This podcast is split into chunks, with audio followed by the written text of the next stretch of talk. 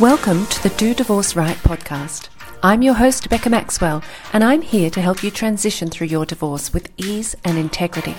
To not only survive the challenges of your divorce, but to thrive as you come out the other side of it with a much better life than you ever hoped possible. On this show, we talk about many different aspects of divorce, interview women who have their own incredible divorce stories, or those who can offer some great advice as you go through yours. The focus here is to help you find the strength and support to help you feel lighter, happier, more positive, and in a better frame of mind to face the inevitable challenges of your current journey. Welcome back. Today's episode is going to be a pretty short one. I'm just going to share with you a little bit of the process of working with me um, because this episode is coming out between the or during the week between Christmas and New Year. And I'm super conscious that this is a very challenging time of year for listeners of this podcast who are going through separation or divorce right now.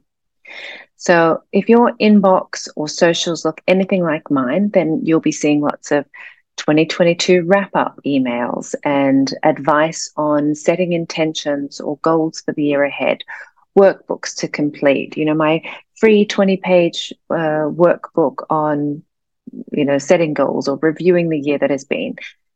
Now, if you're going through a separation or divorce, the year that has been might have been a shit show, and you might really be struggling right now. So, I don't want to pile onto any of that.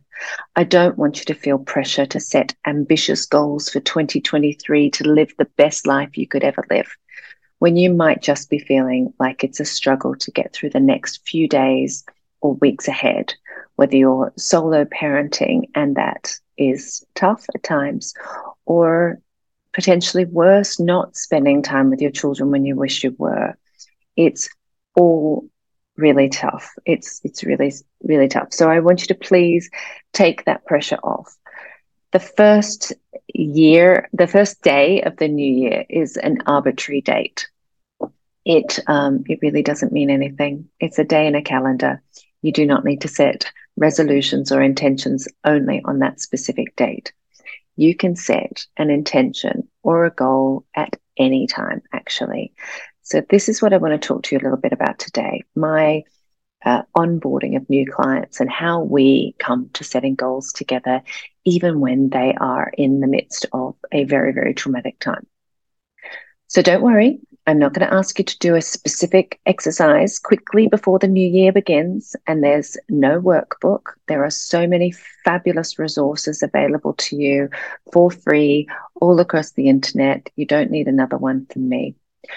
But when I start working with a new client, we often spend the first discovery call and usually most of that first session together simply talking through their specific situation. What are they most struggling with? Where are they at in their journey of separation and divorce? What are they feeling? Where are they most triggered? What upsets them most, etc. But in order for them to get the most out of our time together, we do need to start setting goals pretty quickly. So, what we're aiming to set there is what is it that they hope to achieve from this process, this time together, it is an investment. They need to be able to walk away feeling like I've achieved something from this investment. So, as much as I am there to support my clients through the challenges of today, and we touch on the most painful parts of the past, the core focus of our work together is the future. So, depending on the stage that the client is at, that future may be only weeks away as they're preparing to have the conversation with their partner that they want a divorce.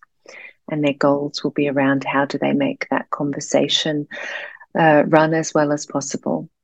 Or it could be a year or two down the line when all the paperwork is finished, the assets are divided, their vision is to be amicably co parenting and able to celebrate key milestones with other partners involved. So the goals there are a bit further apart. Our work doesn't take that long, but they know what steps to take in order to get them there. Perhaps the goal is to prepare for meeting someone new. So again, the journey to get there is something very different. Or getting educated on financial fundamentals, as they'd always been reliant on their ex for this. It's always different, it's extremely catered, but it is an important part of our process that a goal is set. Often the client won't know what they want to achieve. They might be in such a place of overwhelm, trauma, or grief that this just feels too much. Of course, um, they'll only come and talk to me if it's coaching that they're after, as opposed to counseling or therapy. I don't walk into that space. But if they're in a space of overwhelm and know that they would like some support to get through, but they're asking me, how do I set the goal for our work together? This is what I want to share the advice that I give to someone who can't decide on their goal for our work together. I simply ask them to create some quiet time in the coming week to check in with themselves and ask what it is that she would like to feel. It helps if she can articulate her current emotions or the spread of emotions over a few days using an emotional wheel and a tracker, because then we can start plotting the journey from where she is now to where it is that she wants to be. But even without that step, just simply focusing on that question what does she want to feel? What does she want to feel when she wakes up in the morning? What does she want to feel when she picks up the children from her ex husband's house? What does she want to feel when she's spending time with her children? A few months from now, when the ugliness of the current situation has passed, how would she like to feel then? These are fantastic journaling prompts, and they take us away from that daunting task of setting ambitious goals for a whole year and really come back and simplify. So, in case you're struggling with all of the New Year goal setting or the noise around the fact we need to have resolutions and goals and a plan, please shelve them. Please don't feel pressure to set resolutions or make promises that are going to be too hard to keep.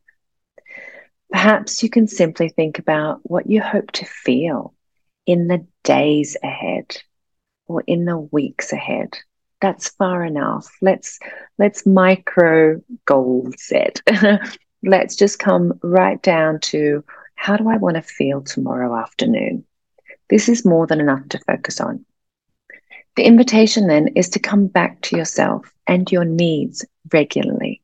Assess what you're doing to help you get to that desired feeling and adapt as needed. If you know how it is that you intend to feel, that you hope to feel, you can start peppering in the solutions. You can start thinking about what's going to help me get there. If I want to feel a sense of freedom, perhaps all I need is to put my phone down and go for a walk and make sure that nobody can contact me in that time. I will be free then from expectations because nobody can reach me. I'll be free from the demands of the everyday because I can't respond to a message. I get to take 10 minutes out, 20 minutes, 30 minutes, and be free in that moment. So have a think about how do you want to feel and what are some of the efforts that you can make, the lowest barrier to entry, if you like, the, the lowest possible um, action that you can take to help you feel that, and then just incrementally get more and more of them, and you'll be able to get where you need to go. Wishing you all um, a very, very peaceful time. I hope that you can manage to get through this and know that you have support. You are not alone, and um, wishing you a very, very lovely new year so I'm sending you lots of love over these days. Please know that you're not alone. There is support if you need it. And I hope that you manage to set some intentions around how you would like to feel, even if the idea of goal setting for 2023 feels a little too much. Thanks for listening. I hope you took something of value out of this episode. I'm your host, Becca Maxwell, and you can find me on the web at dodivorceright.com or on Instagram at Do Divorce Right. I look forward to connecting with you there.